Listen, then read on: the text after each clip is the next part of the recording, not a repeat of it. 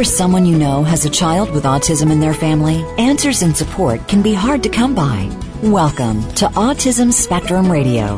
We will offer practical information for parents of children of all ages, as well as explore treatment topics and recent research related to autism.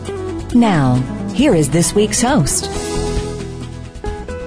Hey, everybody, welcome to Autism Spectrum Radio. I'm your host, Rob Haupt. Um, as many of you already know, I'm the Vice President of Business Development for Autism Spectrum Therapies, an agency that provides behavior intervention to individuals with developmental disabilities across the country, um, as well as a board certified behavior analyst myself with over 10 years experience providing ABA services.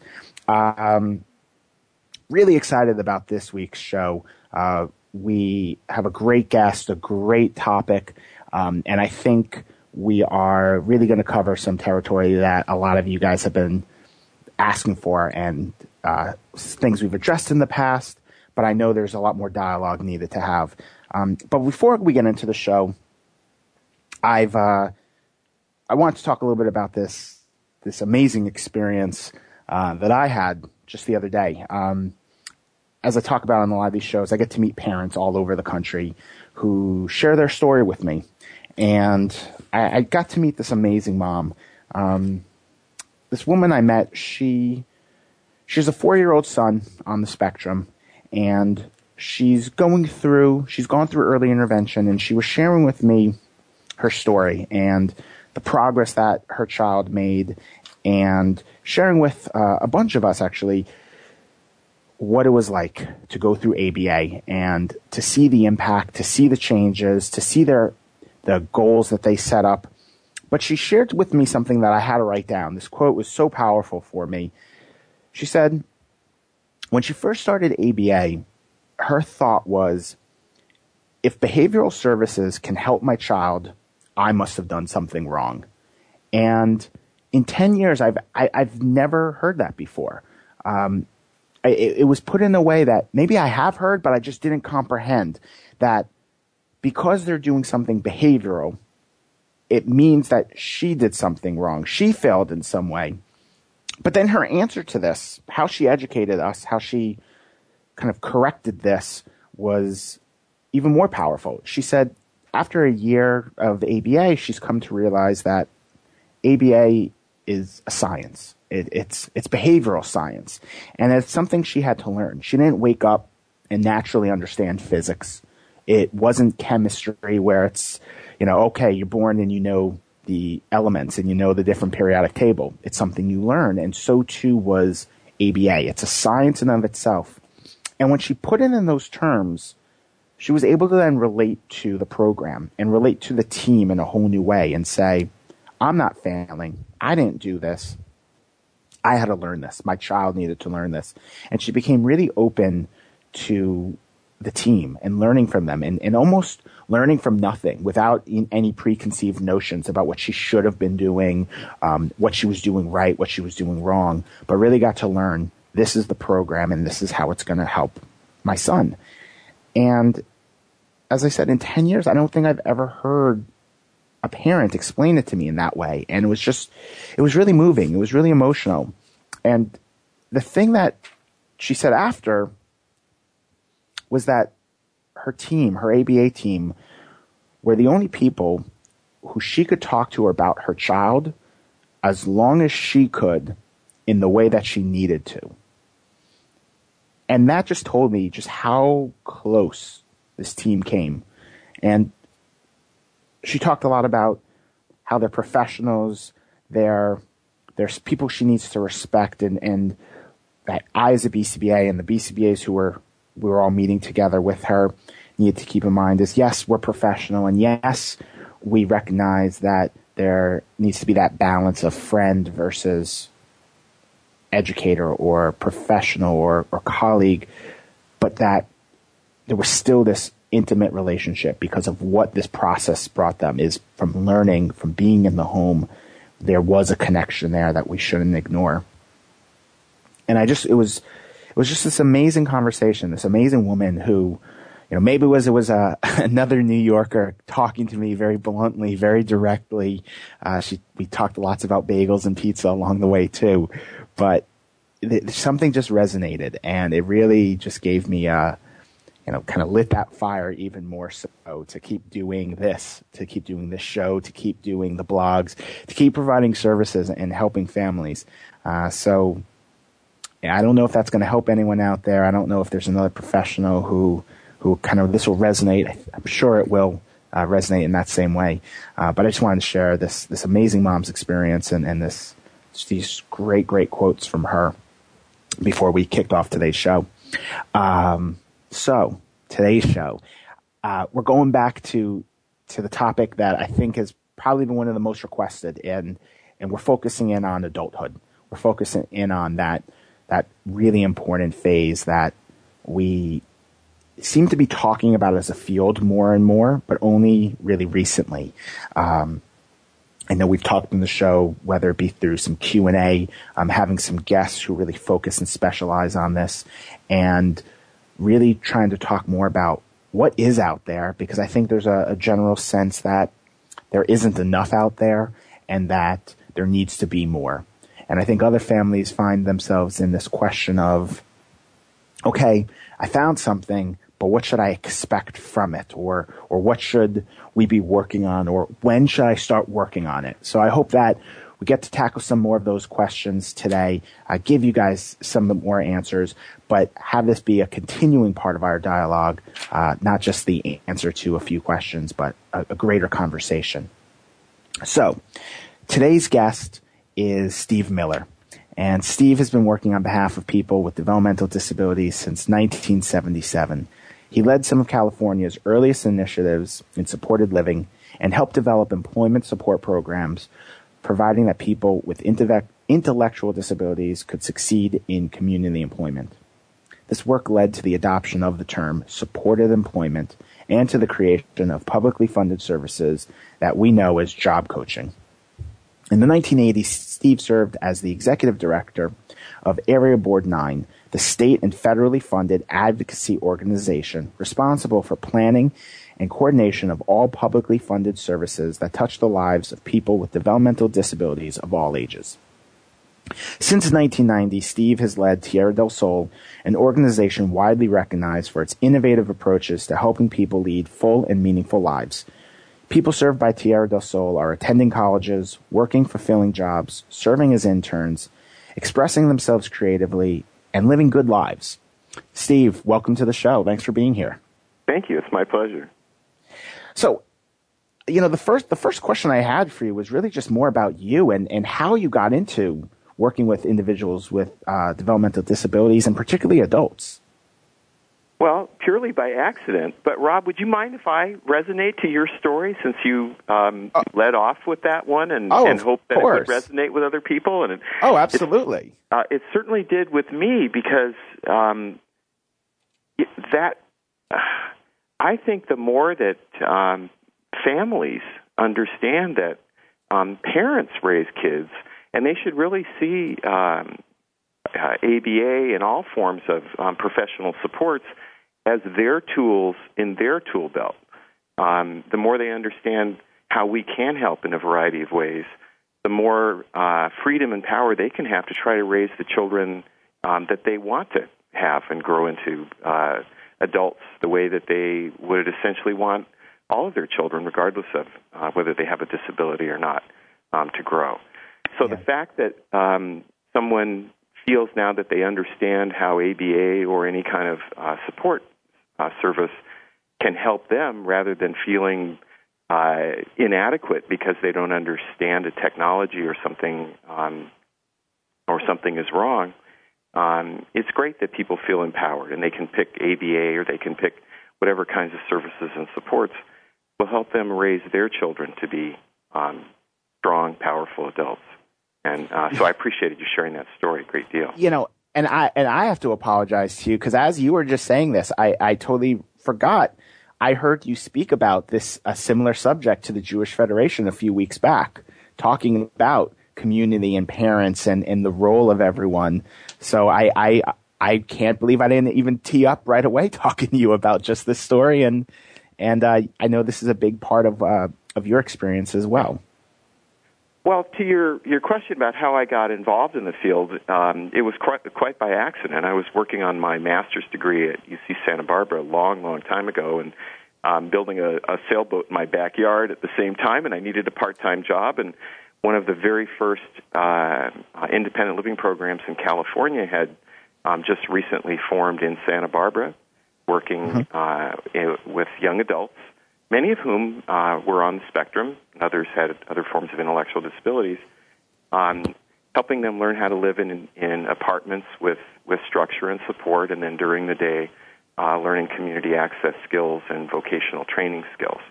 Um, again, this is back in um, just about 1977, 1978, long time ago.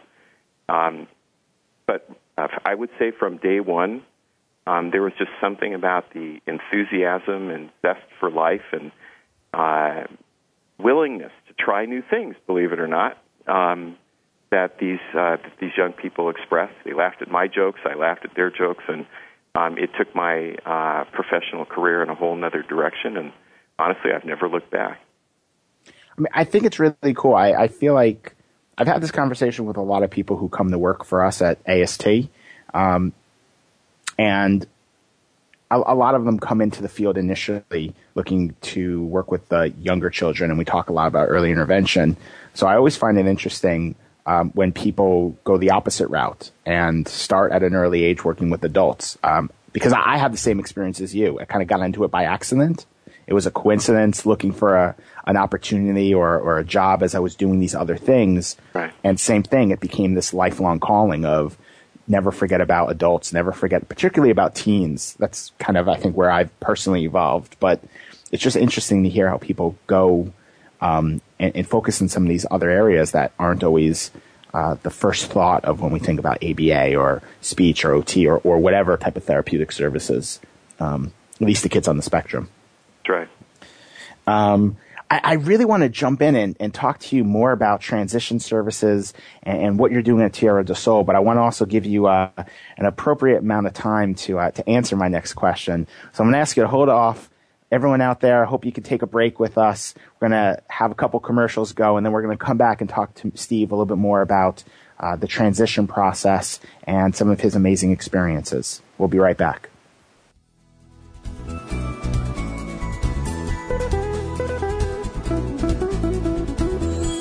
Autism Spectrum Therapies is proud to present Autism Spectrum Radio. At AST, we are committed to supporting families through our extensive resources, highly trained staff, and outstanding programs. Call us today to let us know how we can best support your family at 866 278 1520. To find out more about AST, visit our website at www.autismtherapies.com. Connect with us on Facebook and Twitter. Autism Spectrum Therapies, creating futures for individuals with autism. Visit autismtherapies.com or call 866 278 1520. Helping you make informed decisions for your life. This is Voice America Health and Wellness.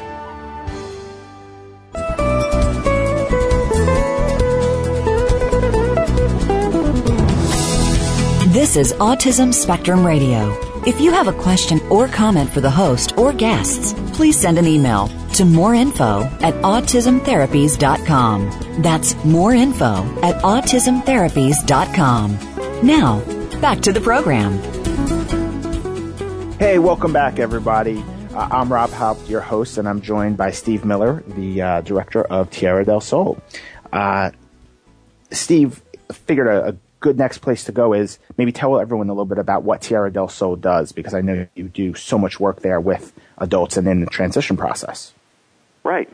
Well, Tierra del Sol is a community-based organization that was founded um, in 1970, finally incorporated in early 1971, by eight parents uh, of teenagers. And uh, what they were looking for, honestly, was any kind of uh, a life for their children. Some of them uh, had followed the advice of professionals in the field and allowed their children to be um, institutionalized in state developmental centers. Others uh, had refused that uh, advice, and their children were um, being, we'll call it homeschooled, but what it really means is um, free and appropriate public education was not available to their children at that time, and so in many cases these uh, these teenagers were um, still essentially uh, appendages of of mom uh, in the home. And uh, these these families decided that there had to be a better life, and if no one else was um, going to create it for them, that they were going to um, band together and form a small organization uh, to create opportunities for their children. Um, and that's the story that's told all over California, probably all over the country, where it really always was parents that mm-hmm. knew what was necessary and and summoned up the the energy, the creativity, uh, and the strength uh, to create opportunities. Uh, so my organization was founded by eight families, 1971, uh, and subsequently it's grown over the years uh, and to the point where we now serve 600 uh, plus people.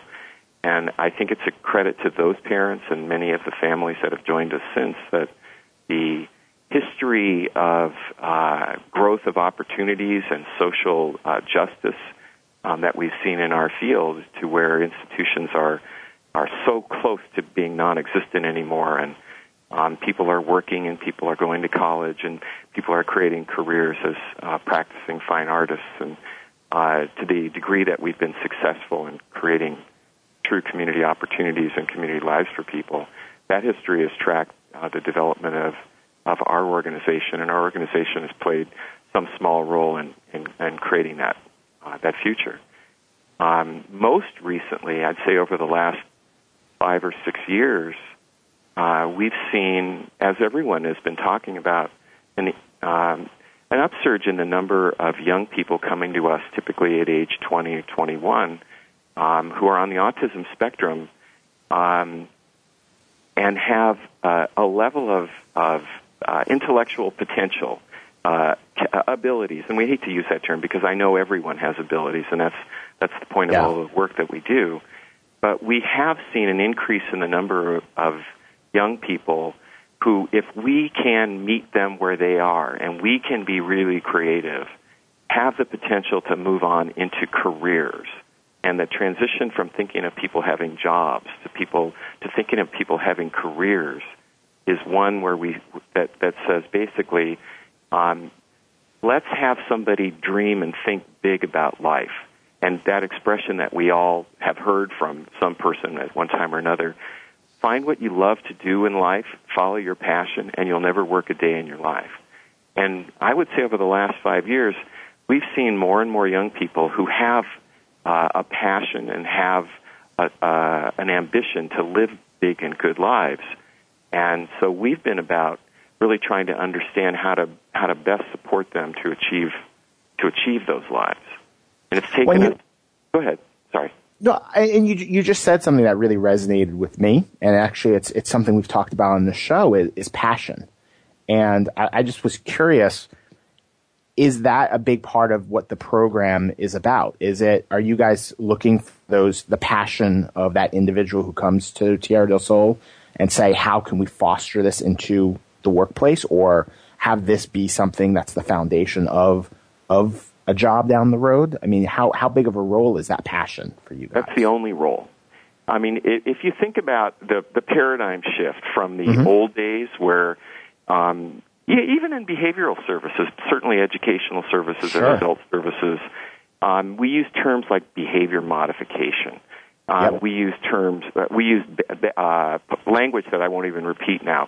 But the notion was really that um, people with intellectual disabilities uh, were essentially um, uh, un, uh, unmotivated or uh, didn't have any sense of self direction.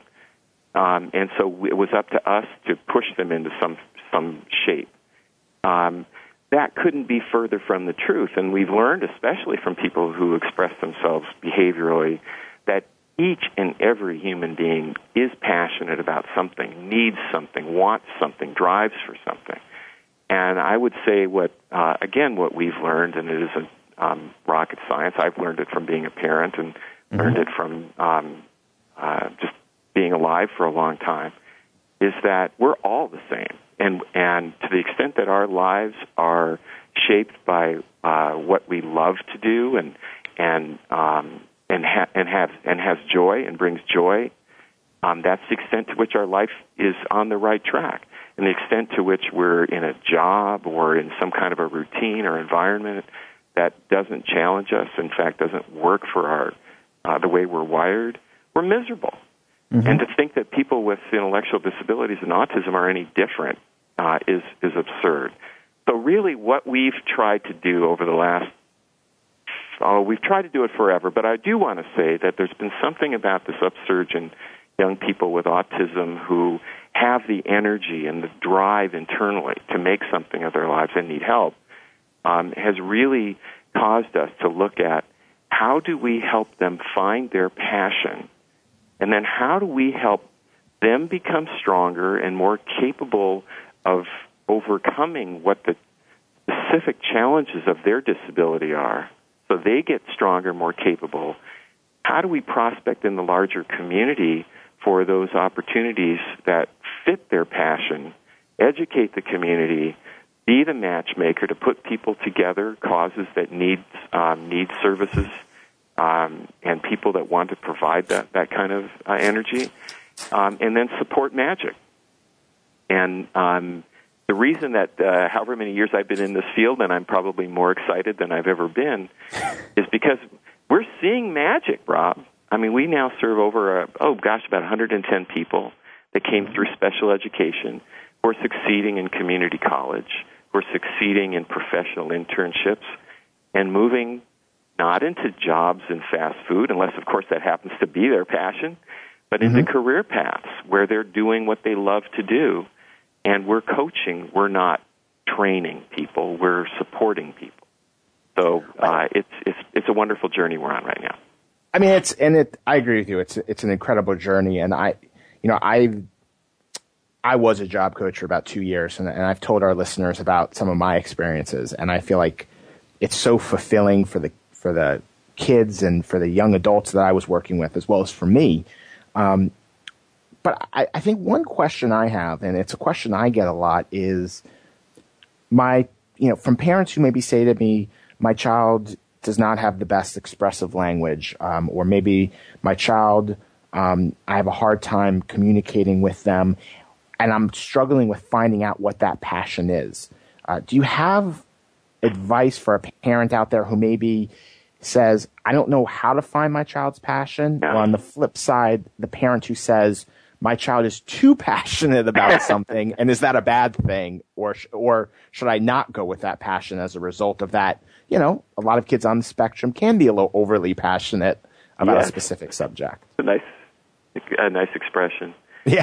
uh, I think the first thing I want to say is that no two kids are the same, and uh, regardless of the notion of disability or just mm-hmm. the way kids are wired, um, that I don't think there's any any one particular magic way. I do want to say, though, I think that um, trying to help young children have as many experiences as they possibly can of all different kinds. You know, when they get to us, whether it's through our structured programming or whether it's through our individual path planning, the, the key phase of it is called discovery. And I think children from the time they're born are on a, a, a path of discovery. And the more parents can um, uh, give them the widest possible universe of experiences, the more they're likely to find their uh, those things that feel good and work good for them. Mm-hmm. Um, so, uh, and I and again, it's so easy for a professional to say, expose your kids to as many possible, uh, you know, youth activities as you can. Give them right. chores inside, outside. Open the universe as wide as you can. It's easy for me to say that knowing that um, young children um, with intellectual disabilities can uh, present real challenges, behavioral challenges, challenges in public settings, challenges in trying to be involved in um, youth activities. Um, just know that as much as you can broaden um, a young child's uh, experiences and then be observant as to which seem to work best? What environments do they find themselves more at peace? What environments do they not want to leave? What environments are they so anxious to leave that they know that where they're going before they get there? And so you see the behavioral um, expressions before they even um, get dressed for a particular kind of event. And um, you, you don't have to be scientists, but you, to the extent that you are intentional about creating a lot of different types of opportunities, um, social, environmental, um, the better. And the more that they, your children get to in, be included in your activities, if as parents you um, belong to a, a church or synagogue or whatever your um, community services or your your roles are, the more that they get to see how you engage and you involve, um, even if they don't have verbal language, they're certainly learning patterning. So, and I could go on and on, but I think the essence of it is um, help your child see the world in its broadest possible terms, experience it, and then help um, shape those experiences in a way that have as many of those positive um, attachments as you possibly can. No, I, I think that's I think that's great advice, and I, and I love that you threw in something um, in the beginning of that where you mentioned um, the path planning that you guys do because it's something we've talked a little bit about on the show, um, and I know I've spoken about on some of my video blogs because it's something that I got exposed to a few years ago and really saw it as a great tool to bring out some of these passions um, where you could say, what is my child really passionate about or interested in, and then building our transition plans around that. Right. Um, and that's so that's that's awesome. Just tips and advice for everyone out there because you're right. It's it is sometimes easy for us to talk about as a professional, but I think it's also good to think about all the different possibilities because sometimes we, I think we are always set of um, this is what I do or this is what my child has shown interest in and don't always think to go a little bit bigger or broader of let's try all these different things that maybe we as a family come into um, and, and gauge interest from that. Well, I also um, think that at the beginning, you know, when um, we were talking about um, parents, uh, parents exercising their rightful role uh, as principally responsible for raising their children, I think there's an opportunity in this to look at um, uh, their uh, behavioral support services or their OT or speech mm-hmm. therapist or whoever the constellation of professionals that are in that individual's and family's life. I think there's an opportunity for the family to say, here's how I want to raise my child. I want them to have the broadest breadth of experiences. Here's some things that, that we do as a family. I'd really yeah. like to ask my uh, behavioral support team to help my child succeed in this family activity or this valued activity that I want to support and, I, and are in, consistent with my values. And let us, the professional community, work for them to be successful in a broad range of, of experiences and activities. And you know, that's exactly what this mom said to me. She, she said to us is, I'm, you know, you are the ABA expert and I'm the expert on my child and our family. Exactly and I want to, and she said, I want to watch a movie with my child. That is my number one goal for my three year old. And that's what, and that ended up being the foundation of the program. Joint attention and the social skills around watching a movie as a family. Um, I could go on and on, but I know I've got my engineer telling me we've got a break and we're already a little late. So we're going to take another commercial break. And then I want to talk more about some of the awesome topics you brought up because there's some some great things in in some of these answers that I want to dig deeper into. So we'll talk more with Steve when we get back from this break.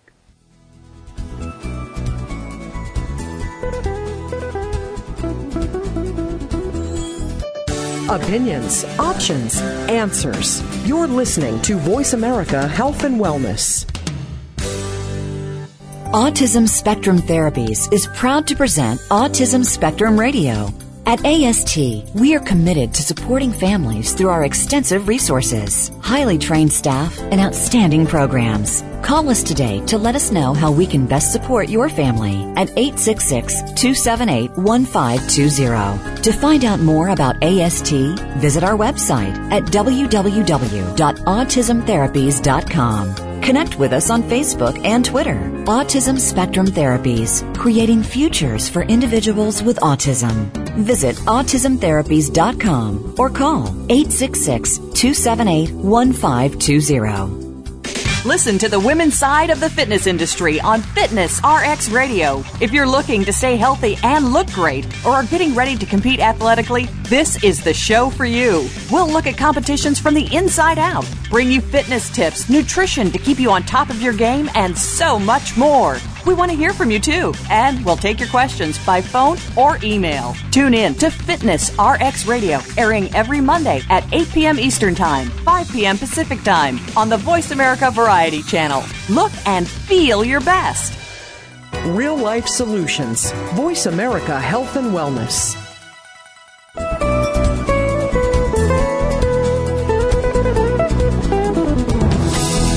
This is Autism Spectrum Radio. If you have a question or comment for the host or guests, please send an email to moreinfo at autismtherapies.com. That's moreinfo at autismtherapies.com. Now, back to the program. Hey, everybody, we're back to Autism Spectrum Radio. I'm joined by Steve Miller, and we've been talking about adult transition. Um, and before the break, Steve was talking a lot about passion, and I think that's a, a concept everyone out there is really uh, probably familiar with if you've been listening to the show for the last few months. Um, but I want to go to something you, you said before, Steve, which is the beginning stages. And I think in earlier questions, we were talking a little bit about that, that almost like a bottleneck that's been forming. At least in, in what I see, it seems like I find more and more kids on the spectrum who maybe were diagnosed 10 years ago, eight years ago, who are now coming into this early adulthood, this, these teenage years, and I'm seeing, in my experience, the greatest demand for this this conversation. Um, looking for job readiness, looking for college readiness, yes. and I, I have this interesting perception that I keep running into, and it's again, it's parents who have who have made me aware of this. The idea that everyone says transition starts at high school. That's when the school comes into play. And then the idea of is that the accurate age to start focusing in on this topic for your child versus what's the accurate age or for you as a parent to start thinking about what it is you want to work on with your child for transition. So I find myself in this interesting paradigm and I, I was wondering if you could comment on high school starts at 15. Other parents say you should start transition working with your child on transition at like 12 or 13, but parents themselves maybe need to start getting mentally ready for it at 10. And is that something you're experiencing or seen as well and have any thoughts about? I'd say I have lots of thoughts about it, and I'm, I'm smiling right now as the topic comes up um, because I'm thinking about my own children. And um, I honestly think that transition starts at birth.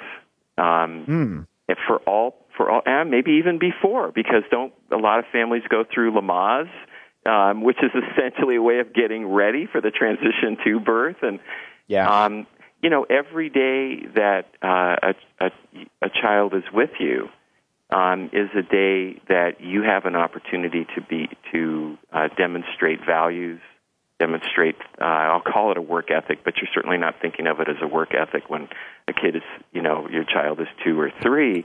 But you're demonstrating um, your own values and your own, um, you know, kind of sense of moral, moral code and principles. Um, and to think that those those uh, character attributes are not critically important to success in later life is is uh, is well wrong, and I could use stronger language.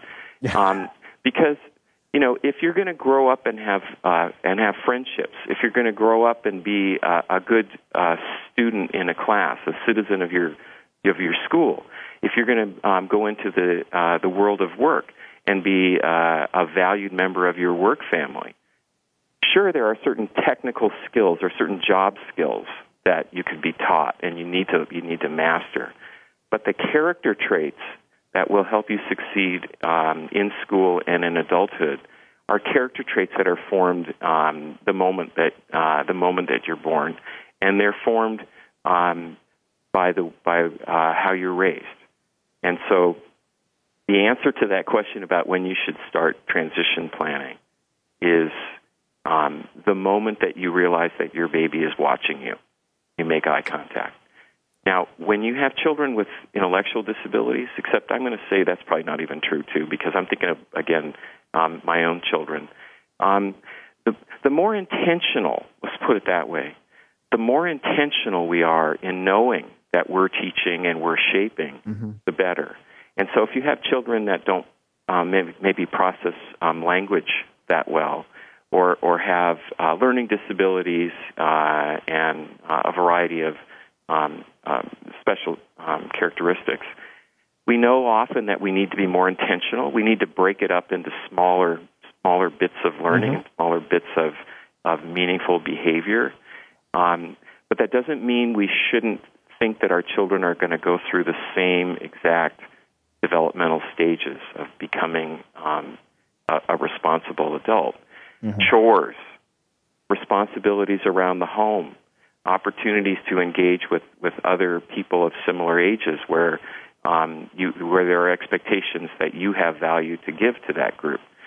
Um, I honestly believe that the that the more we realize that we're just we're trying to add more intentionality to the same way that we raise a child with a special need as we do to all of our children, the better off we'll be because we want our children with special needs to eventually succeed and thrive and be happy in our general community, not a mm-hmm. special community. Uh, I'm know, preaching again. I apologize for that. No, don't worry about it. I, you know, there's something, there's there's something you didn't say by like the word, but I heard loud and clear through through what your answer was. Is and, and it's something I I think I preach a lot about too. Is the why. It's you know when I think about transition planning, and I agree with you, especially you know, working with kids with autism, any transition is a big deal. Uh, they, transition is always something we're working on since it's something that so many kids on the spectrum struggle with are yeah. transitions just from one activity to another, let alone this is what yeah. my life is going to be. Yeah. And I like what you were saying, which I think is true for anything we're doing with our kids. If I'm a parent out there, I need to understand the why. It's not just important to say we're working on chores, but why are chores so important for us?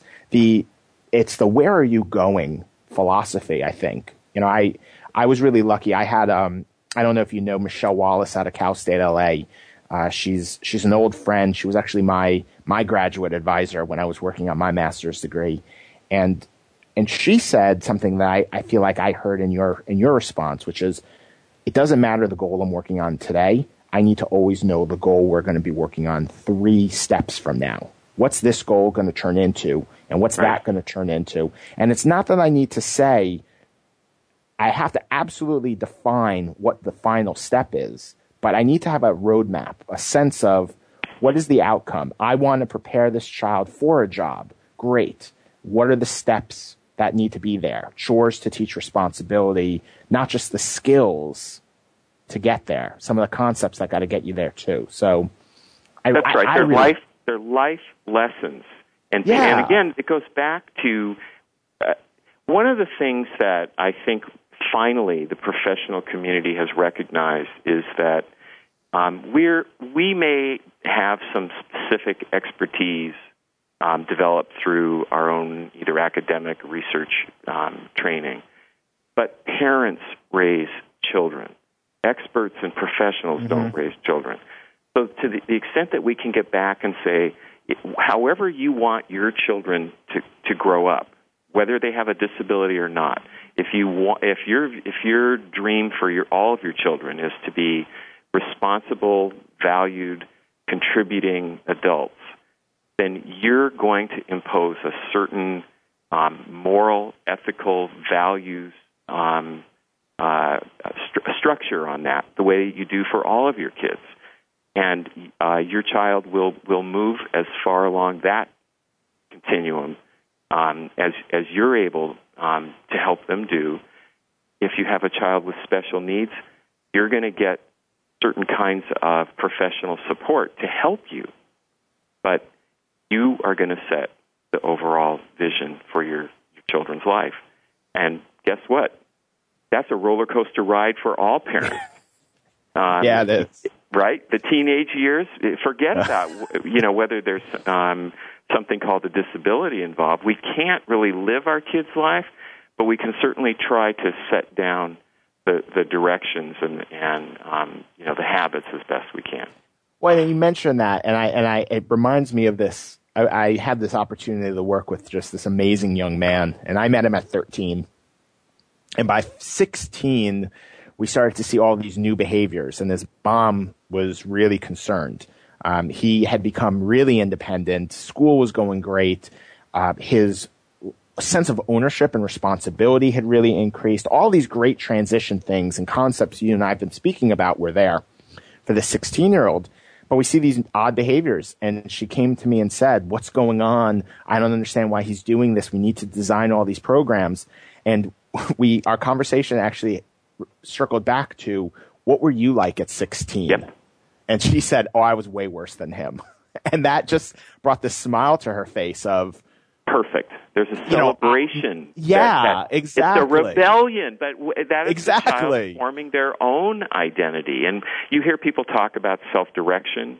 Yep. Um, you can't be, you can't have self-direction if there isn't a self.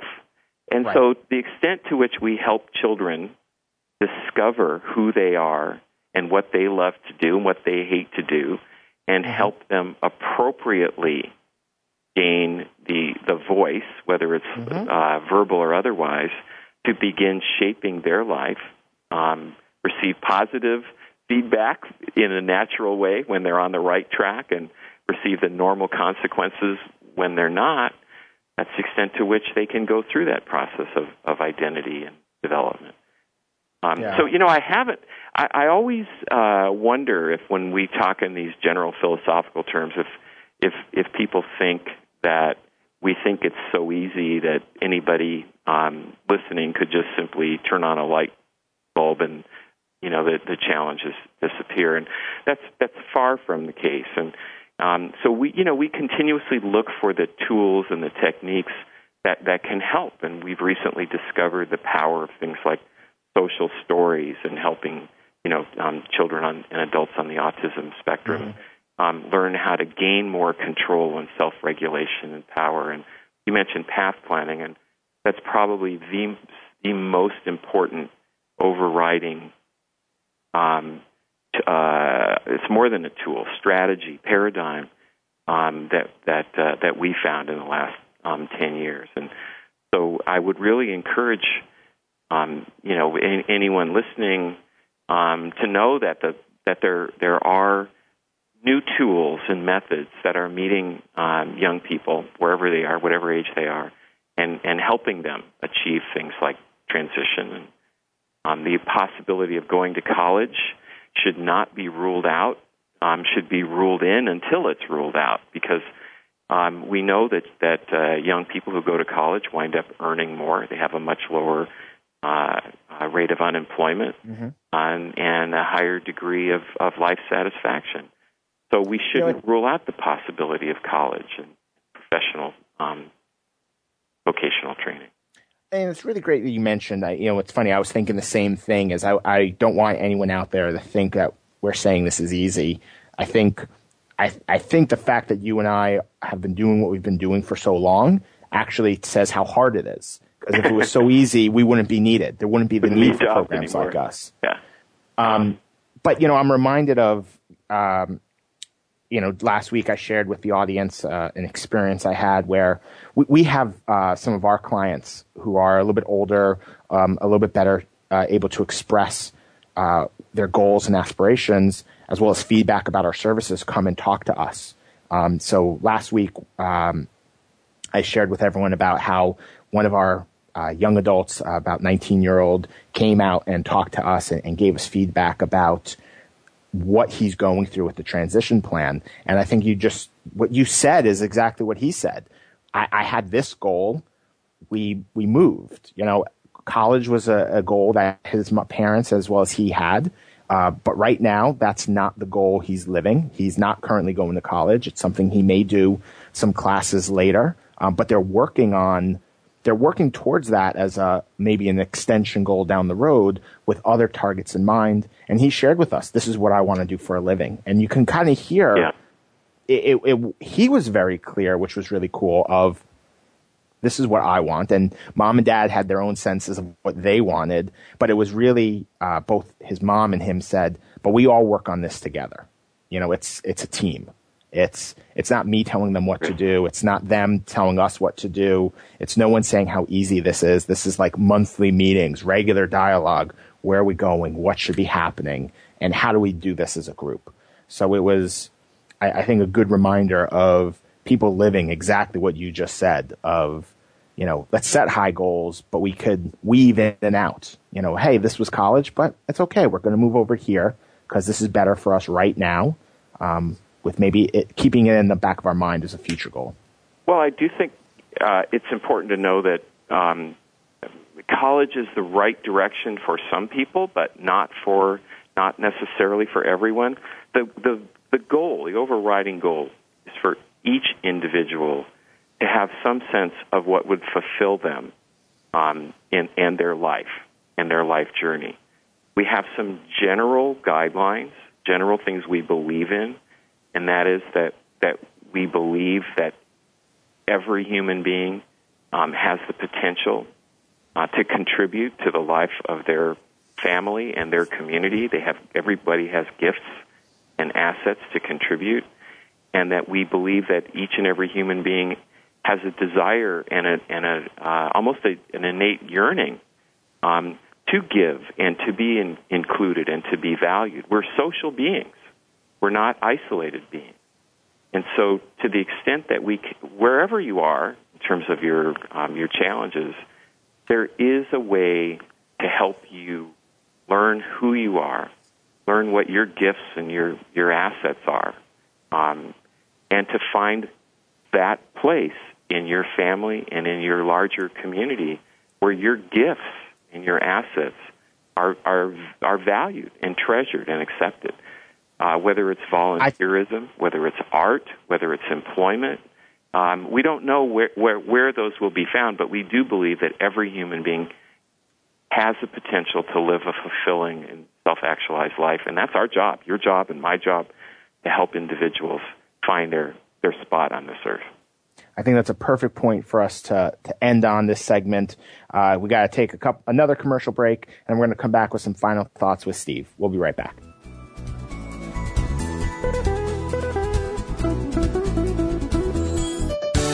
Your life, your health, your network. You're listening to Voice America Health and Wellness.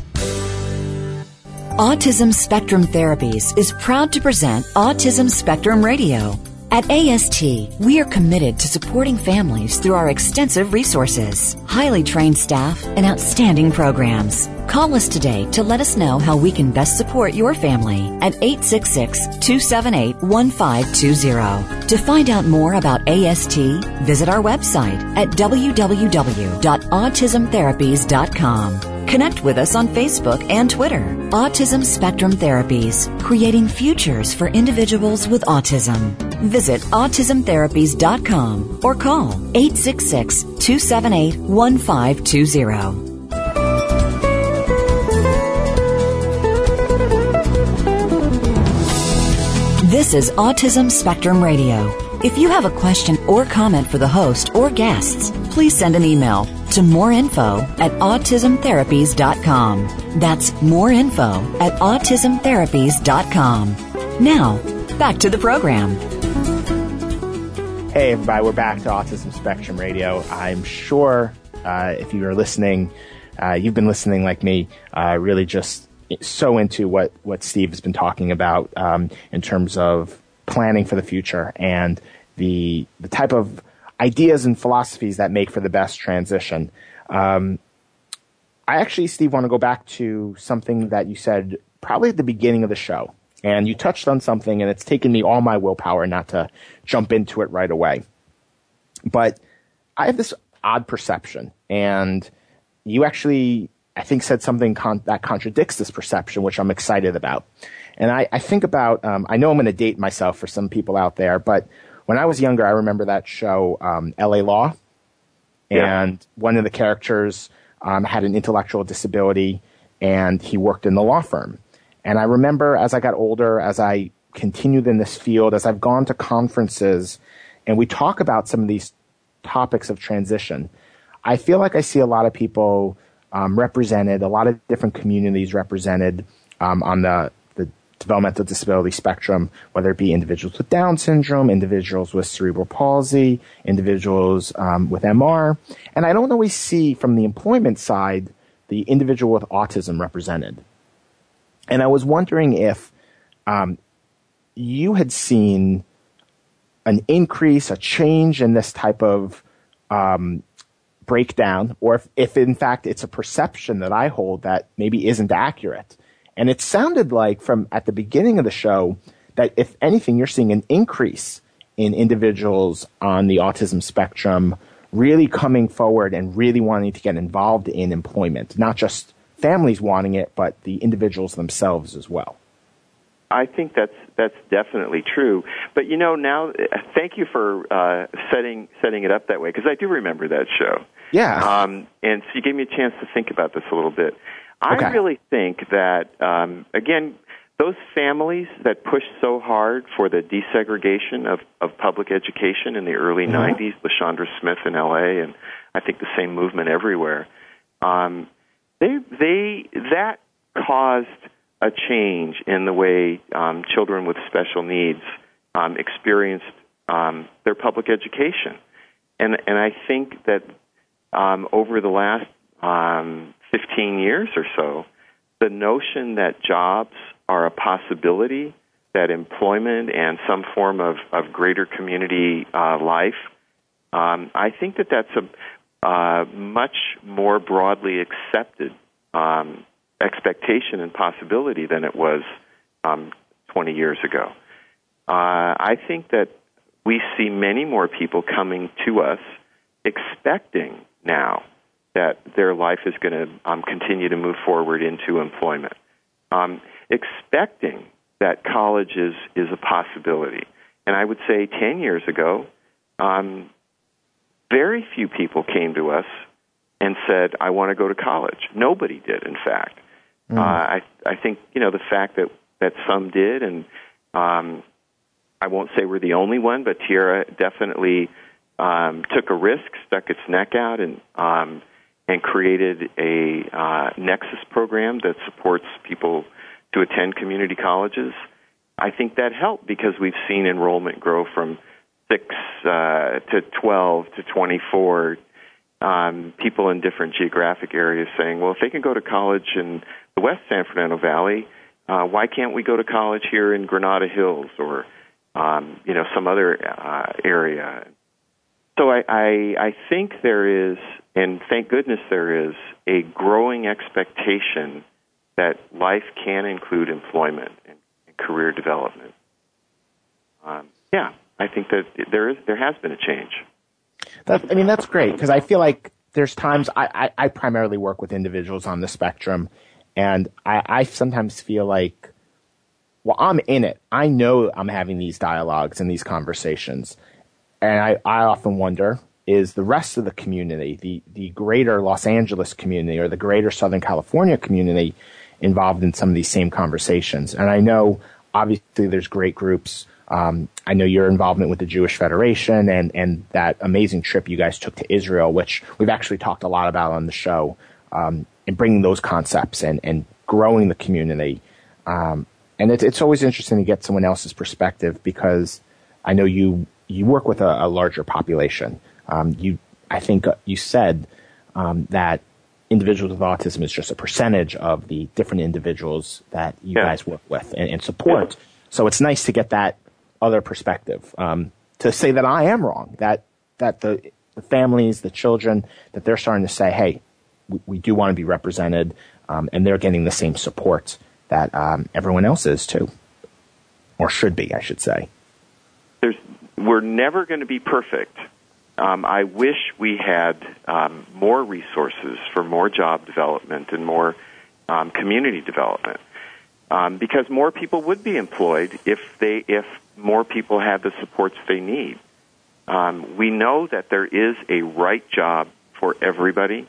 Sometimes that job needs to be creatively engineered with a willing employer. Um, but we know there are willing employers out there.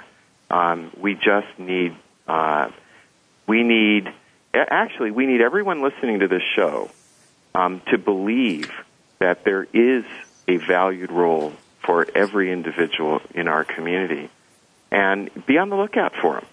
I would love to get calls, as I'm sure you would, or emails or whatever, saying, "I think I, I know an employer that would that would love to hire somebody, um, you know, uh, maybe with uh, with autism, as long as they have certain skills that I need for my job, or would be open to this." We, that that's how we'll get there. Is when we have an entire community that is welcoming and uh, encouraging um, people with autism, Down syndrome, cerebral palsy. Uh, you know what? The notion of disability is probably irrelevant when yeah. everybody believes that that all of us can make contributions, and we encourage it. I think that's a, a perfect point to uh, to end our conversation. Uh, the time just flies by like it does every week, um, and you know clearly, Steve, uh, you talk about people finding their passion, and y- you found yours because you you were definitely one of the most passionate guests I've had on the show uh, in this dialogue because you could tell it's your calling and, it, and it's what uh, you were passionate about and are passionate about still now. So thank you so much for being on the show. Um, if there's anyone out there who wants to find out more about Tierra del Sol or to contact you, what's the best way for them uh, to do that? Well, I would say our website is a good way to learn more about us, um, and that's uh, www.tierradelsol altogether um, org. And um, I I always love to talk to people. So um, you want? Shall I give a phone number, or is that whatever's best for you? Okay, uh, eight one eight three five two one four one nine, and uh, I look forward to talking to you. Steve, thanks again for being on the show. Thank um, you for the um, invitation. Uh, you know, I just want to close up with, with my final thoughts of the day. Um, I, I, really think Steve said it the best. The idea that the idea of willing employers and uh, all of us being able to contribute in this, um, because we don't necessarily need to have a, a child with a developmental disability to be able to employ someone with a developmental disability or to look for that job opening and pass it along to a group. Um, because that's that's what this show has been about. That's what that concept about. It's it's about community, and I, I know Steve is really dedicated to that idea of building a community, uh, building a greater community beyond just this is the um, as as actually the mom said to me uh, earlier this week, not just planet autism, but really kind of merging planet Earth and planet autism together. So we're all just one big aware and conscientious community.